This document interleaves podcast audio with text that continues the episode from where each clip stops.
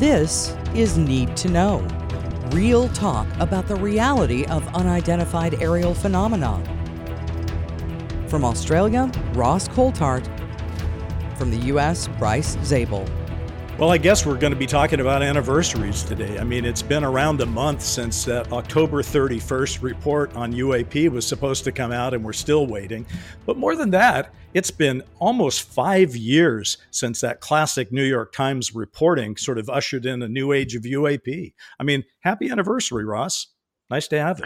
It's one hell of an anniversary, Bryce. Frankly, I don't know what to say. I am being besieged with people demanding to know what I know about why there's been this delay in the Congress. And look, my best spin on it, mate, is that frankly, the uh, office that's supposedly meant to be doing this report is so chronically under resourced, understaffed, under focused on by the Pentagon that it hasn't been able to get the report completed on time. People are telling me there will eventually be a report, but they're saying don't get too worked up about it. This isn't unusual in the in the Washington D.C. scheme of events. But but frankly, I'll, I'll be honest with you, mate. It it doesn't send a very good message. I'm not, what it indicates to me. I, I got to tell you, I'm not happy. I'm I'm not willing to cut that slack. I mean, if you recall, there was supposed to be, and we'll be talking about this more later, but there was a report that was due on June 25th, 2021, and it came out on June 25th, 2021. This one, I was saying, well, if it comes out on October 31st, that'll be, you know, eight days before the election. I thought it would be even a, a part of the election. Instead, it's just gone away and there's no accountability. I mean, people aren't you know raising their voices and and being upset about this thing and that i think is a little strange uh, to have something this important and not have any follow-up i mean I, I think about okay, there's uh, uh, senators that have been involved, uh, Rubio and Gillibrand, for example. Why aren't they saying anything? Why haven't they called a news conference? That's what worries me, mate. Because at the moment, I mean, I'm talking to people. I know my friend Leslie Kean's talking to people. There are people all over America who are debating whether or not they should come forward as whistleblowers to talk about what they know. And what they want to hear most of all is a statement of political will from the from the Congress. They know that there is legislation in place, the Gillibrand Amendment that was put in place in the National Defense Authorization Act last year, and they know that there are more provisions, hopefully, coming from the House later this year. Hopefully, when the NDAA and the Intelligence Authorization Acts are passed by both houses of Congress. But what they're looking for most of all is a statement of clear intent from the people who have championed this so publicly. And mate, it ain't happening. We're not. It's I mean, not the thing I find most conspicuous is that despite the fact that a report is late by one month to the Congress, there's not been a peep from any of the chairpersons or the deputy chairpersons of any of the congressional committees. It's like nobody gives a hoot or they they do give a hoot and because of that they're not talking i don't know it just is irritating because what we are asking for is pretty simple. Okay, a report is out due out on October 31st. It doesn't show up. So you ought to be able to get a straight answer. And if the straight answer was something as simple as yeah, we we were under resourced. We're working on it now. We expect to have it out on you know uh, December fifteenth instead. That would at least be an answer. It would have some something behind it. We don't get that. And it's the same issue, I got to tell you, that bothers me over and over about the whole UAP UFO issue, which is I'm not necessarily expecting the government or anyone else to say, oh, by the way, here's a briefing. Here's exactly what's been going on for the last 80 years or so. But I wouldn't mind if the people in the know could simply put out a declarative statement that says, yeah, these things aren't ours. We're not alone that would be just a great start. So the whole issue of UFO, UAP, disclosure or investigation or whatever we want to call it has been plagued by this sense that if we don't talk about it, if we just ignore it, then it'll go away. But I think what you and I have been doing for 25 podcasts now, by the way, happy anniversary for our 25th podcast, too.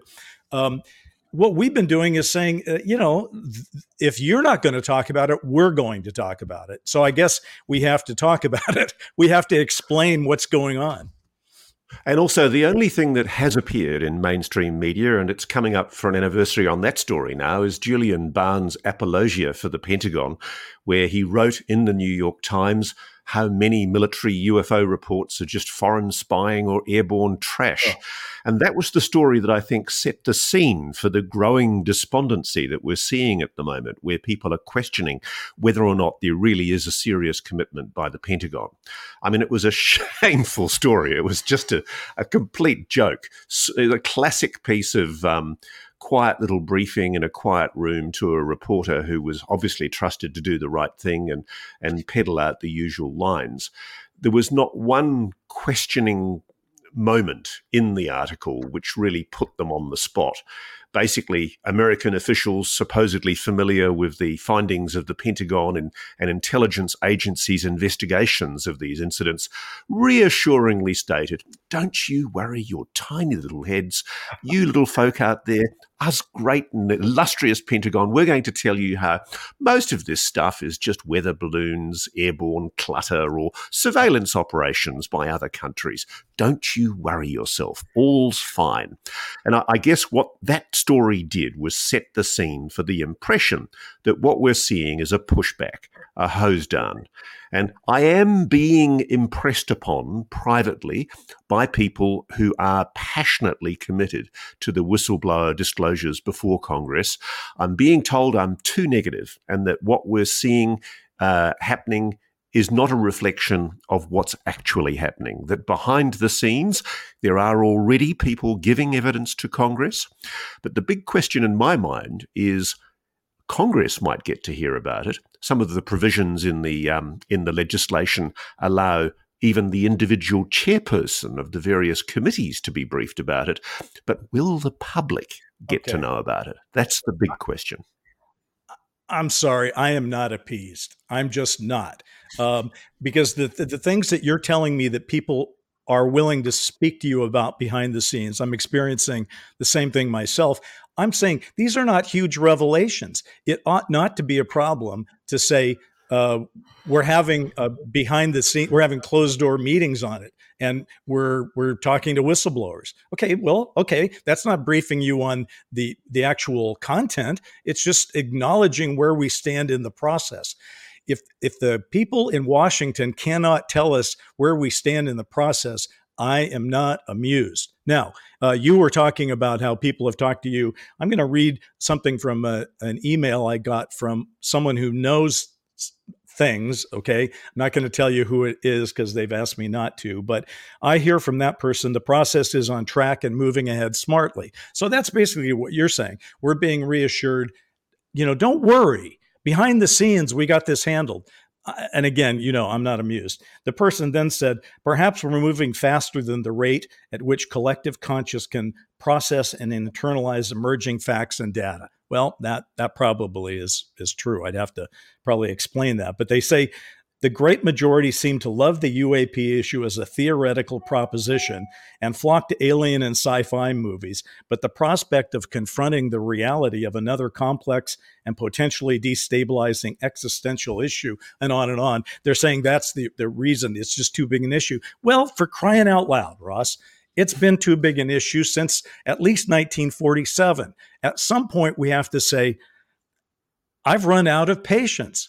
And and again, I don't want to be the look. I, you know, I don't want the government knocking on my door to shut me up from, you know, being a activist firebrand or anything. I'm not actively campaigning for anybody to say things they're not supposed to say that would violate national security, but I am actively campaigning that at least let's have we started out with, with what looked like a transparent process and if this pushback means we're trying to put it back in the box, all I can tell you is from my perspective, it won't wash. Not only will you and I, I think we should call this. I think, I think we should call this the "I'm as mad as hell and I'm not going to take this anymore" episode. What do you reckon?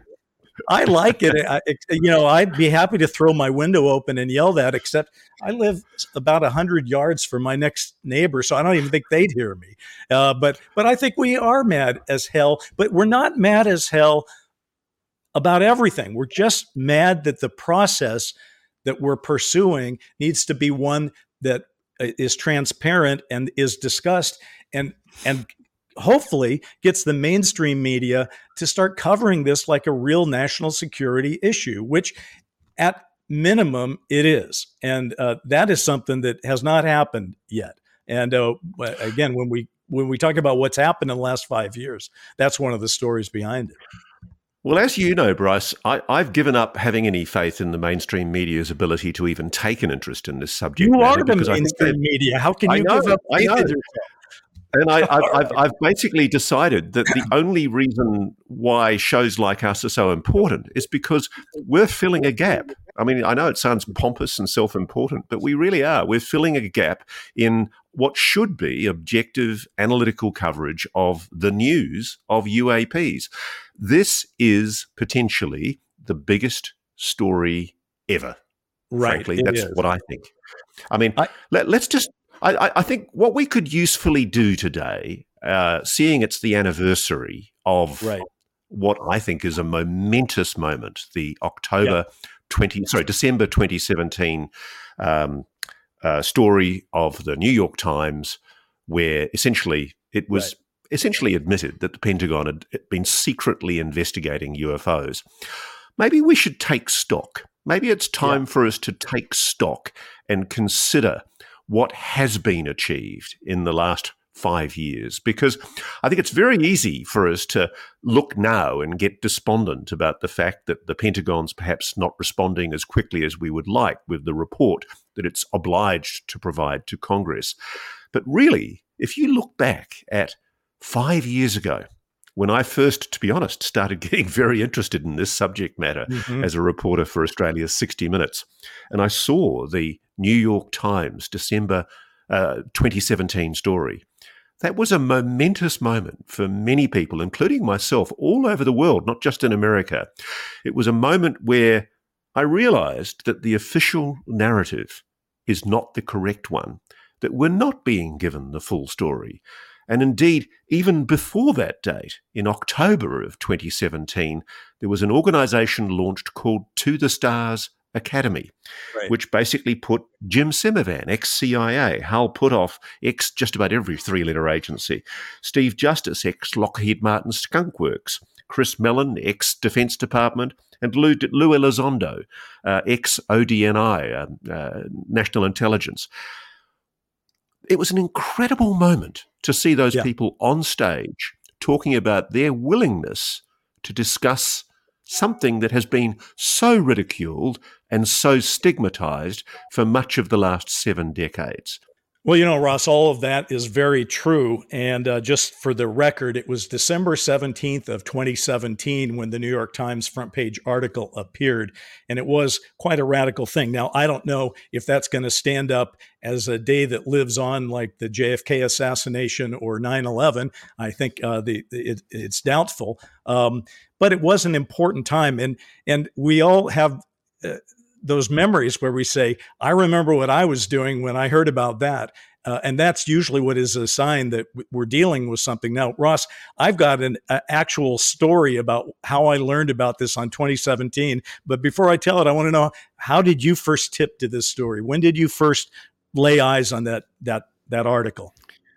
I got told about it by people in the US who basically said to me, you know, you need to look at this story. It's amazing. And they were some of the people that I'd been meeting who were Pentagon people who who told ah. me privately that I should be taking this seriously, and I think they knew it was coming. Basically, uh, uh as soon as I clicked onto that website and saw glowing auras and black money, the Pentagon's mysterious UFO program, Leslie Kean, Ralph Blumenthal, Helene Cooper, I knew the world was about to be tipped upside down. To see right. an admission in black and white on the front page of the New York Times that the Pentagon had secretly been investigating UFOs and indeed paranormal phenomena at Skinwalker Ranch through a program that they said was called AATIP, but was actually AAWSAP, A-A-W-S-A-P.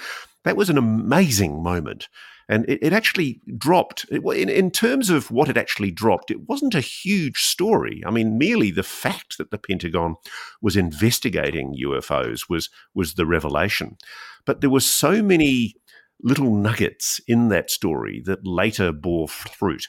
The the fact mm. that it mentioned Bob Bigelow, uh, who'd previously, only very recently at that time, told 60 Minutes in the US that he was convinced that aliens were real. And it was also back then very important that it mentioned James Lacatski, a DIA official. It didn't name him by name, but it talked about a DIA official who'd gone to the Skinwalker Ranch to investigate phenomena. And he'd, he'd done this by going through Harry Reid, Senator Harry Reid. And, and significantly, I think now, in light of what we're seeing with NASA's investigation into UFOs, it also mentioned how astronaut John Glenn had told Senator Harry Reid that he thought that there should be investigations into UAPs, particularly interviewing pilots who'd seen objects. And we now know, five years on, that's happening. And I think what's significant is that that New York Times story was the beginning of five years of rolling revelations. And truly, I actually want to pay tribute here. I, I think we should acknowledge the incredible work that's been done by people like Chris Mellon, um, Hal, uh, uh, Hal Puthoff, Lou Elizondo, Eric Davis, all these people behind the scenes who've been gently pushing and doing a lot more work, particularly Mellon, behind the scenes to actually get the Congress to be receptive to something that was so stigmatized and so ridiculed. I think we've achieved a lot in five years. Well, um, I agree. And you just blew past 50% of my notes, my friend. So uh, I was still waiting for Ross to say, gee, Bryce, why don't you tell us your story about what happened and how you learned about it? So I'll just wait. Oh, okay. Gee, Bryce, why don't you tell me your story about what you learned? Clearly, you've got a good oh, story. Oh, my God. Ross, I'm so taken aback that you would ask. Stay with us. We're back in a moment because you need to know.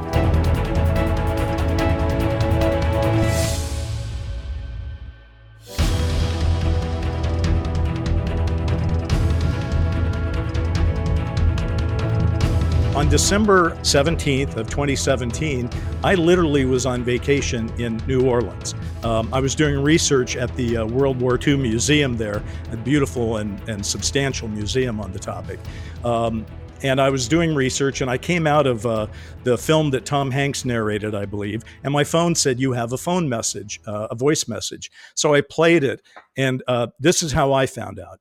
It was a message from Dan Aykroyd, of course, the actor who is also well known in UFO circles, and he and I had been talking about uh, the Betty and Barney Hill movie that um, that I'm still trying to get produced.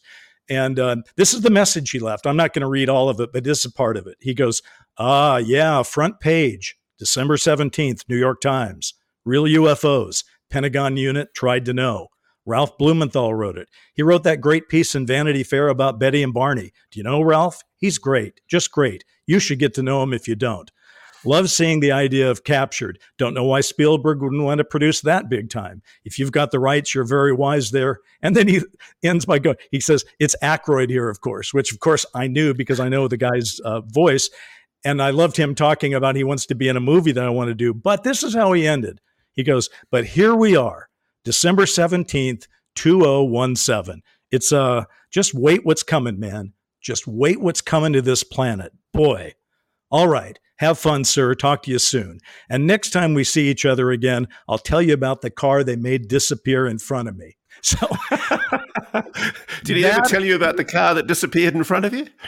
I have heard that story. Uh, I I wouldn't presume to tell it, but because uh, it was a first person experience of his. But anyway, so of course the first thing I did is say to my family, "Okay, you guys go look at the damn museum. I've got to sit down and and uh, read an article." So I sat down at the World War II Museum in New Orleans and read that article. And I will say this: I felt like as I read it, well, we're never going to see the world the same way. Now, I want to pick up on one thing you said, though. You said that that was almost the trigger for you saying, I'm going to. I'm going to pay attention to this, which led to your fantastic book, In Plain Sight, that came out last year. For me, it was a different experience. I'd been stuck in UFO world um, for almost three decades, uh, two and a half decades, I think, at that point. So for me, I had given up, if you will, on the, the the thought that people would sort of start with a period of transparency and we might actually get to the place where we are going to be honest uh, with ourselves about this thing because i'd lived through my entire life where you you hoped something would break, but nothing ever did. Right. So when I read that, it was transformative for one reason. None of us are getting any younger, and that applies to me. And when I read it, I was giving up on the opp- opportunity or the chance that I might see some form of admission, confirmation, disclosure in my own lifetime. And what it did for me is it gave me hope to pursue this in a more aggressive way, such as the podcast we're doing, because I thought, you know what? This might just now happen in my lifetime. And I'm I, I believe that is absolutely true. So yeah, it was a game changer for me, for you, for different reasons. And I'm sure uh, just like if you went through the JFK assassination and asked people where were you if you were even alive, of course, uh, everybody has a different story, and I'm sure a lot of the people listening to us have their own stories. So yeah, big big day. And and just as a point of, uh, uh, you know, to to lay the clarity out on this thing, the the meeting, the press conference you were talking about with Tom DeLonge and all those that list of great people that you mentioned uh, from the To the Stars Academy, that preceded the New York Times article. It did. That's where we first got the glimmer. We when we I remember seeing that and going, well, I don't know if this is going. I, it was interesting to listen to, but I thought, what's Tom DeLonge going to do? You know, I don't know how he got these guys to appear with him, but hopefully.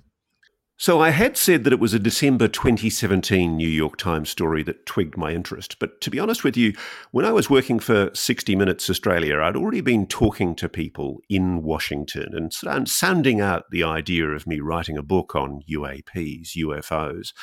And my interest had been drawn to Tom DeLonge's conversations with Alejandro Rojas right through 2015, 2016. And then I saw the foundation press conference of TTSA, the To the Stars Academy, in October of 2017, which was a few months prior, of course, to the um, New York Times story.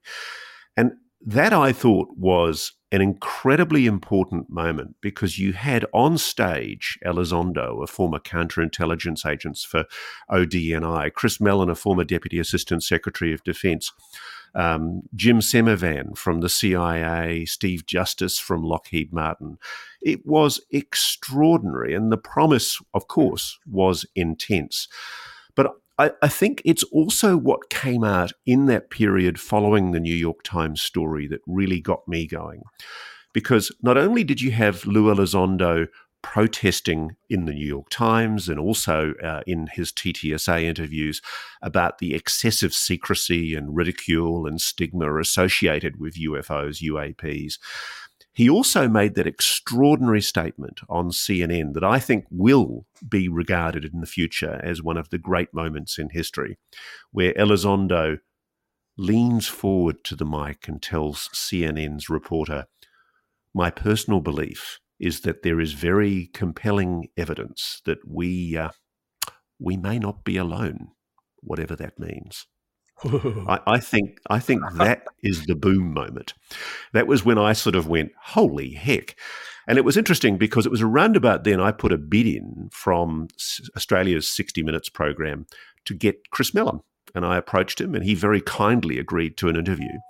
And this is a reflection of the media stigma. My TV program at the time, Channel Channel 9's 60 Minutes, it said, "Yep, yep, we'll let you do the interview with Chris Mellon. And uh, I was booked on a flight to Washington, I think in January the following year. And then all of a sudden, my executive producer pulled the pin, citing their concern about the ridicule and the stigma associated with UFOs, which I thought was very telling. That that even when yeah. you had a front page story in the New York Times, basically saying, "Look, you know, UFOs are real; they're being investigated by the Pentagon you've got a former um, deputy assistant secretary of defense who's basically prepared to talk to you about it. And uh, I'd lined up the interview, and the great frustration for me as a mainstream reporter was that the pin was pulled. And I realized, I think at that point, that the only way that we can cover this issue is by acknowledging that the mainstream media is hamstrung. It's it's so hampered by this stigma, this ridicule, that that's why shows like ours matter. Yeah, you know, I just want to point out one thing though. When you're talking about the boom moment, uh, when Elizondo said uh, we may not be alone, it was a boom moment for you hearing Elizondo say it, but he wasn't saying it in that widespread uh, way that a New York Times front page article was, which was the, you know, sort of the boom moment for the average person if they were waking up to it. Need to Know continues in a moment.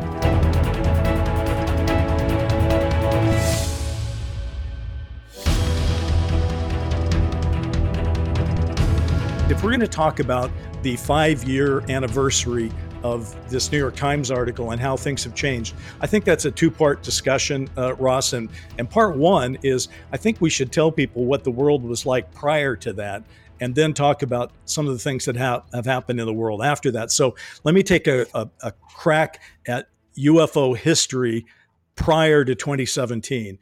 For now, some most of you already know this, not everyone does. The thing really broke open in the United States over 75 years ago in 1947 in the summer of 1947 there was a sighting by a pilot uh, kenneth arnold in washington state that got the whole world buzzing. Uh, roswell happened in that same summer in july and was announced in a newspaper and then retracted the day later which took us into a period in the 40s and the 50s where the government was taking UFOs very, very seriously. They were and looking into them. Roswell. Just to explain to right. the, the novice, yeah. Roswell was ostensibly, even though this is furiously denied by the US Air Force, it was ostensibly the crash, believe it or not, of an alien spacecraft. Absolutely. Which, of course, Absolutely. is something that is adamantly rejected by the US Air Force even to this day, even though they've given four completely contradictory explanations for what they say it actually was. So, you know, and we've even done a show on Roswell, which I encourage people to listen to. Uh, and and you know, I, I think Roswell was. Uh, I think the government made a mis- you know accidentally told the truth. Uh, when they when they allowed that uh, article to come out on the front page of the Roswell Daily Record. So anyway, what what happened though is uh, the world of UFOs and the national security establishment kind of intermixed in the 40s and 50s when the government was furiously looking into this and at the same time taking a posture in public that there was nothing to see here and frankly going out of their way to make sure that people who did talk about flying saucers were marginalized uh, and in fact as you point out it created the stigma. So we went into the 60s and 70s where the people who were studying it were, were frankly appalled at what was they thought it looked like was really happening, and yet nobody was really talking about it. When they did talk about it, they made it seem like the uh, something that you should joke about. And yet there are case after cases going on in the 60s and 70s, including some fantastic cases where they overflew uh, nuclear weapons installations and turned off some missiles. So I think that's the thing. I think that's the thing that sticks out to me. The, the thing that sticks out to me is that the, the disconnect between the historical record, what we now know, courtesy largely of President Clinton, the declassification of a lot of the CIA and Defense Department files, which show that whilst they were ridiculing and stigmatizing this subject all through the late 50s, 60s, and early 70s, frankly, they were taking it very seriously. Oh. This is this is a subject that was being investigated and still is being investigated, and the public was fed this line that that we we were basically disinterested in government in the subject of UFO, Uf, UFOs, UAPs, that they were something to be stigmatized and ridiculed. Where in fact, as you and I both know, even though the um, the Robertson panel uh, ostensibly was a public investigation set up in 1952 to properly investigate UFOs. Its sole purpose and its stated private purpose was to essentially cover it up and suppress right. public awareness of the issue. I think we need to give a tip of the microphone to the Freedom of Information Act uh, here in the United States, which uh, came about due to certain CIA revelations in the 70s. And this legislation allowed it easier for citizens to get at uh, old memos and have them declassified and or redacted and released. So what we learned thanks to FOIA, and we are still learning today thanks to FOIA, um, we learned that while the government was saying one thing, it was doing another. Because I, I, encourage people who say, well, we have, really don't have any evidence or whatever. You know, some of these documents make it very clear that there was lots of evidence. And when people say, you know, uh, show me a great photo and then maybe I'll come around, I, let's face it, Ross Coulthart and Bryce Zabel do not have great photos sitting on our computers that we can release or we would the people who have the great photos are the have essentially in the past always been the people that collect them because they had military aircraft in the air. So if we're going to bridge from history to sort of the world of 2017, what 2017 did as a demarcation line is it said, okay, um, these things that uh, people have been talking about and that we've said we don't care about and because in 1969 the air force said we're not going to look into ufos anymore because they're not a national security threat. In 2017 uh, the, that new york times article said that wasn't true that there was a national security aspect to it and that there were excellent cases that came out of that. And in fact the new york times article introduced an entirely new case to the world, which was the Nimitz case of 2004, which has become almost synonymous with the modern day of ufology. I'll let you take that one, Ross. You do a great job with Nimitz. Well, actually, before we get to Nimitz, I, if we're doing okay. a timeline from the end of the Second World War, i am having a bit of mischief here. But okay. if we look at the leaked WikiLeaks DNC emails that that show the um, e- exchanges between Tom DeLonge and John Podesta, referring to his alleged conversations with a person he called the General uh, and right. people from Lockheed Martin. There's a, there's a date at the end of the Cold War. Let's call it, say, 1989. And the key moment is in those emails where, irrefutably, Tom DeLonge who's had definitely conversations with two very senior generals, probably General Neil McCasland and General Michael Carey, sometime around 2015, 2016. He tells Tom DeLonge in these leaked emails a life form was discovered, that a general yeah. told him a life form was discovered. And it's funny, I, I hark on about these uh, leaked DNC emails, but a lot of people out there often criticizes for going just on people who make wacky claims on online right. and, and people who come out and say they're part of secret space programs and stuff like that. And you and I don't give that any currency. What we try and look for is sourced material. And right. this is sourced material. This is a leaked series of emails between Tom DeLonge, who for some incredible reason was having extraordinary conversations around about 2015, 2016 with a group of people from the Pentagon and the intelligence community who were willing to discuss with him the potential for disclosure of things relating to UAPs, UFOs. And they told him there were recovered craft and there was a recovered life form. And for the life of me, that to me is one of the stepping stones in the lead up to the 2017 revelations in the New York Times. The fact that we now know all of this was going on. But as we were just being discussed, we were talking about the Tic Tac incident, which is the yeah. videos that were released uh, that at the time that the New York Times did its story. The TTSA organization began the progressive release of three videos: the Tic Tac, the Go Fast, and the Gimbal. And the earliest of those incidents was the 2004 Tic Tac incident involving the USS Nimitz battle carrier battle group just off the um, Baja California, Mexico coast, about 100 and something miles out to sea.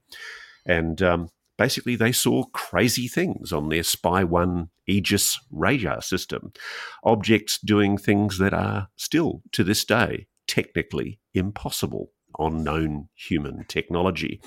And despite what the debunkers say, everybody leaps at the videos and does these exhaustive analyses of these videos and basically says the gimbal wasn't rotating, the tic tac wasn't really going very fast. The simple fact is they're ignoring all the data and what they wrestle with. What, what was fantastic about the New York Times stories that were progressively released from 2017 is that they pulled together the data. You had a data stream. You had the, the reference from people who'd worked the radar systems on board the USS Princeton who said that these objects, one in particular, was seen to descend from 80,000 feet or 20,000 feet to the ocean surface in 0.78 of a second. And there's a study that's done by our friends at the um, Scientific Coalition for the Study of UAP that says that on that estimate, given by the radar operators, the objects were moving at least tens of thousands of miles an hour, possibly 105,000 miles an hour, an acceleration force of 12,000 g forces. And if it really was going from a stationary position above 80,000 feet um, uh, to essentially out of sight within a second, as, as I think the Tic Tac was seen at 25,000 feet and then it zoomed off at a peak velocity, they've estimated that that velocity was 453,000 kilometers an hour. That's 281 miles an hour, 281,000 you know miles an hour. Ross, I, I of course am an American who don't understand kilometers, but even an American knows that's pretty damn fast. Now, that's fast and, and, enough in all cases, folks, to if Ross and I had been inside that tic tac, we would have been splattered all over the inside of it. Um, so, yeah, that's fast. And, I, and I, the, the I, thing that I, think we've ahead. lost sight of the fact. I really think we've lost sight of the fact that those revelations, to this day, despite the noble efforts of Mick West and Metabunk and all of the debunkers and skeptics, they still haven't, in my view, satisfactorily resolved the fact that there is a data stream that comes from that incident right. and all of the other incidents where witnesses who are technical experts are saying they saw things that on known human technology are impossible. Craft, intelligently controlled, doing impossible right. things. So, so let me try to put in context the history to the the the sort of the fifth anniversary thing. Uh, back in 1947, after those events, there was a general, uh, Nathan Twining, who was asked to look into this. And um, he wrote a report, a memo that went up the chain of command, and it was not shared with the public in the 40s or 50s. But Twining said in his memo, uh, the the phenomenon is not is something real and is not visionary or fictitious. So he just plain out said it's real. Now, we didn't learn about that until it was uh, released. I think it was FOIA, but it might have been another way it came out. But that memo came out decades later. All right. And so the government was perfectly happy to be getting reports through the chain of command in the Pentagon, but they weren't sharing it with anybody.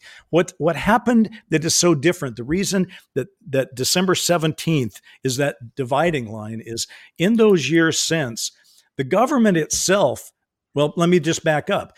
When we investigated Project Blue Book from 1952 to 1969, that was the Air Force investigation. And their their basic premise was okay, okay, folks, we'll look into this, even though don't worry about it. It's not a national security issue, and we don't even know if they're real, even though they did know they were real. Okay. What's happened in that dividing line is now that July or June 25th, 19, uh, 2021 report that came out just last year basically came out and said, This is real. Same thing that Twining said back in uh, 47, 75 years uh, earlier. So they were admitting finally that it's real and that these things are. Uh, in many cases, got to be physical, that they're intelligently controlled, and they don't think we make them or that China or Russia makes them, and they're not drones. All right. So we have made massive progress in that we're at least admitting uh, what the reality of the situation is. Now, I happen to believe that anyone who has studied this for 75 years, like the US government and our military, with the billions and trillions of dollars they've had uh, across the board, given that this was real, they've spent quite a, a large amount of money and time investigating. They just haven't shared their work with us. But that seems to be the motivating factor for why Congress is upset and passing legislation these days to get to the answers. Because I believe it seems like concert, uh, Congress has said, we're not happy that we have not been constitutionally briefed on a matter of this uh, magnitude. And so now they're demanding it. To me, that is, if I had to say, what is the change that makes the most uh, difference? That's it. That now we're saying they're real out loud and the argument isn't about reality, it's about trying to define what it is. And I think that's a big change. There, there are so many moments that I think mark the progress of admissions and stepping stones, uh, both before and since that epochal 2017 New York Times story. I think one for me was the series of intelligence officials, government officials, who made and I think these have kind of been overlooked, quite extraordinary comments. James Clapper, the former DNI, yeah. Defense uh, Director of National Intelligence. Um, I think it's really important, he said, that whenever we witness such phenomena, that it's recorded and documented. Could there be life out there? Sure. Um, I don't know why we haven't been more transparent about it in the past. Former Director of National Intelligence John Ratcliffe. There are a lot more sightings than have been made public. We're talking about objects that frankly engage in actions that are diff- difficult to explain, movements that are hard to replicate, that we don't have the technology for, travelling at speeds that exceed the sound barrier without a sonic boom. Sometimes we wonder whether our adversaries have technologies that are a little bit further down the road than we realized. It's not just a pilot or just a satellite or some intelligence collection. We have multiple sensors that are picking up these things. And then one of my personal favorites, which I noticed just recently people are trying to play down, the current director of national intelligence for the United States, the intelligence czar of the United States, Avril Haines. The main issues, she says, that Congress and others have been concerned about is safety of flight concerns and counterintelligence issues. Always there's the question of is there something else that we simply do not understand, which might come extraterrestrially? Yeah. Now, I noticed recently the debunkers have basically tried to say, oh, she was just talking about stuff from outer space, not necessarily aliens. We're not talking about aliens, but she's suggesting the director of national intelligence for the United States is overtly suggesting it might be extraterrestrial. And just right. to round up, my friend, because you quoted from a, a, beautiful quote from 1947, my quote from that era that I love, he's one of my heroes, the first director of the CIA, Roscoe Hillenkotter, Admiral Roscoe Hillenkotter. Roscoe. Said, wow, way back then, he said, It is time for the truth to be brought out. Behind the scenes, high ranking Air Force officers are soberly concerned about UFOs. But through official secrecy and ridicule, many citizens are led to believe the unknown flying objects are nonsense. And that was 70 years ago. 70 years ago, he said that. And they've all been saying the same thing, these people. It's time we knew what they knew. Just, I believe Hillenkotter said that in 1960 after he left uh, office and was working with NICAP. So I don't know what my yeah. math is, but it might be years, less than yeah. 70. Yeah. yeah. No, um, right. Hey, you know, I, because we sort of promised we were going to go down memory lane on this, uh, on, on what has happened in the last five years, I thought uh, also because I'm looking at the time and I know we're long and we've got to start thinking about wrapping up. So, why don't we each take a crack at just some of our memory lane moments of the last five years? I will put 1947 and the 50s and 60s aside. Uh, um, I'll, I'll, go first with just some of the thoughts from from those years. Um, uh, the To the Stars Academy, big deal. Tom DeLonge turned out to be not just a crazy rock star. Uh, the report of June 25th, 2021, called the Preliminary Report on Unidentified Aerial Phenomena. Big deal. Uh, a congressional hearing on May 17th, 2022, this year, uh, where, of course, um, it wasn't the greatest congressional hearing, but it was the first in some 50 years. Uh, the fact that we're supposed to get another one coming up, and they're supposed to be delivering a report to us every year on October 31st. Um, here's some other just moments that happened uh, in those five years. 60 Minutes broke its own self imposed embargo on covering the UFO story and did a major story on UAP where Elizondo and Mellon and others were interviewed.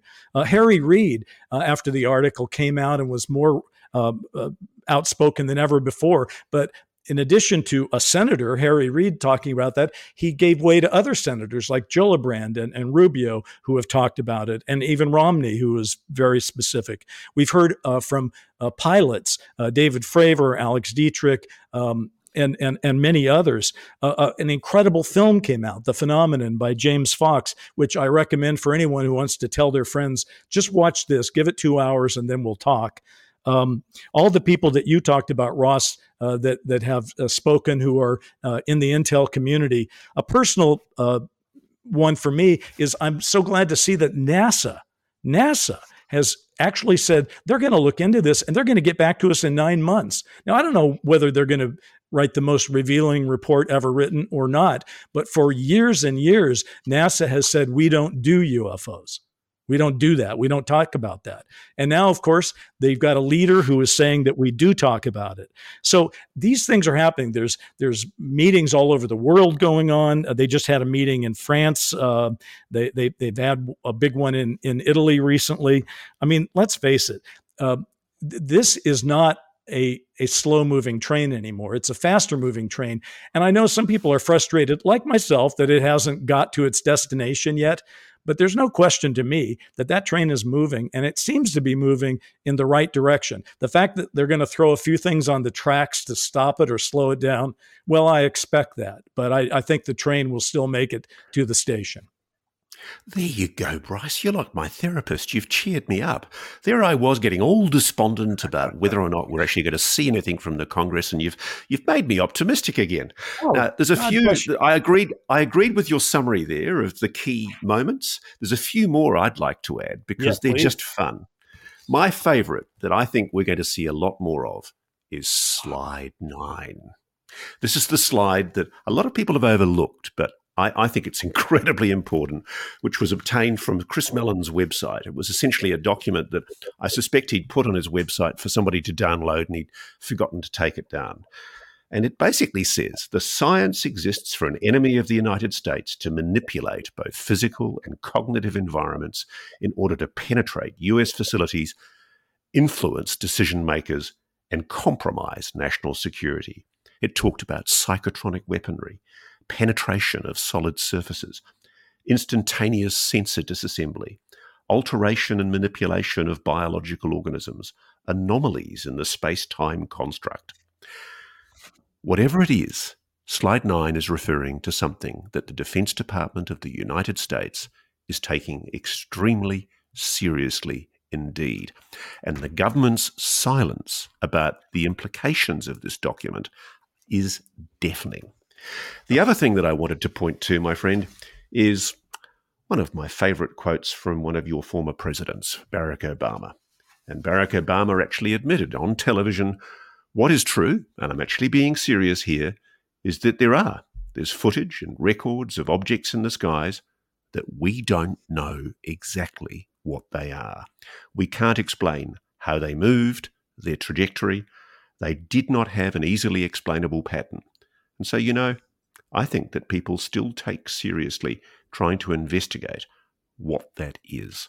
It's a very, very important concession from a former president who, as you oh. know, gets briefed, private briefings. He's entitled to be given the very, very secret, top secret SCI briefings that a president gets, and he's getting them. And so is Bill Clinton. And as Bill Clinton said, if we were visited one day, I wouldn't be surprised. I just hope it's not like Independence Day. well, I, as I think we can all uh, agree with the Clinton. I mean, a lot of, there are half the people in the country that don't like Bill Clinton, but you got to agree he's right. We all hope at hundred percent that it's not like Independence Day. Uh, yeah, but the Barack Obama thing is fascinating because, you know, in every other instance he'd ever been asked about it, he seemed to make light of it. He uh, he was dismissive, particularly when he was in office, but even after he got out of office. And something changed this year. This year is when Barack Obama said, "I'm going to start talking about the real thing." Um, I got something I just want to float here. It's so out of left field. Are we sort of done with our summation? Can I throw something out? Yeah, I reckon. Yeah. yeah. Okay. I reckon we've given ourselves enough room for optimism, my friend. I, I think so. Um, and by the way, I just want to point one other thing out. I was reading some of the comments on some of our past shows, and because our last one was like two and a half weeks ago, uh, some people were saying, uh, you know, where are these guys? Did somebody shut them down? And, and a couple of people were saying, you know, uh, we've been silenced because we were speaking too openly. No, we're we haven't been silenced. We're just busy, and and we, we you know we we're we're committed to a every two weeks kind of podcast. Occasionally, it slips a few days, but we have not. I've not been silenced. Have you been silenced? No, sir. I'm still waiting for those men in black to come in and tell me not to do it. But uh, no, no, look, yeah. frankly, both you and I, to be honest, we were waiting for the 31st of October report and the report that never came, that I suspect may never come. Oh, it's going to come. It's going to come. It's going to come. And I, I, I absolutely think it's coming, and I also um, uh, I have the October 31st report is what leads me to my crazy idea. I'm just going to float it out there and see if anybody uh, can respond to it. Um, what I thought was going to happen is that they were going to deliver the October 31st report on the day that they said they would, and and that that was eight days before the election. And I thought if you put out a report about national security that says there are the things flying around and put a little more meat on the bones than the previous report, that might actually get into the election. Uh, because let's face it, the one thing that hasn't really happened is UFOs don't get talked about in a political sense. So here's my idea somebody should, uh, in the next year, decide they're going to run for president. And they, it'd be great if Gillibrand or Rubio did on this topic, but they probably won't. But somebody should go to New Hampshire and Iowa when these are going to be uh, the states that are the first voting states and all you have to do, if I'm not mistaken, in, in uh, New Hampshire, is get 5% in the polls uh, in order to be included in the debates. I think someone of some credibility, they don't have to be, you know, they're not going to get elected president, but they could get 5% in the polls in New Hampshire and they could get included in those presidential debates and they could talk about this topic with other candidates and force the election to, to, start talking about this. So that's my idea. Whoever's out there listening to us who's got the wherewithal to run for president, move to New Hampshire in the next six months and start campaigning. And then we'll get this into debates and we'll move this topic ahead. That's my look, I, I, actually I, I want to conclude, my friend, with what I am hearing, which is there are hearings already happening on the Hill. There yes. are congressional briefings that are happening that have been happening for some of these very sensitive committees in SCIFs, uh, you know, secure compartmentalized information facilities where people can give evidence knowing that they're not being bugged, monitored. And also, I think we need to acknowledge that there is momentous legislation coming in both the National Defence Authorisation uh, Act bill that's before the Congress and also the Intelligence Authorisation Act.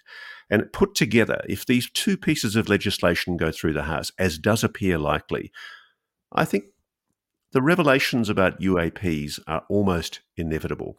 My one concern about the legislation is it's very focused on briefing Congress quite properly. Yeah. It's very focused on making sure that the proper form, the proper transparency has been shown to those congressional oversight committees like the House Intelligence Committee or the, in, the Armed Services Committee. But it's not stipulating categorically that the public will be informed. Yeah. Now, that's one of the reasons why we call this show Need to Know. Yeah. Because the public needs to know. And I hope well, Congress doesn't forget that. I, listen, here's the thing Congress, um, I have I don't begrudge Congress having secret meetings to talk about national security issues, right? Um, I think that what the body politic would like to see happen, though, is an acknowledgement that they are doing that, and and for us to at least be told. Imagine this: disclosure, as I've often said, is not like we're going to give a gigabyte drive full of photos and videos to every reporter. That's not going to happen, that disclosure.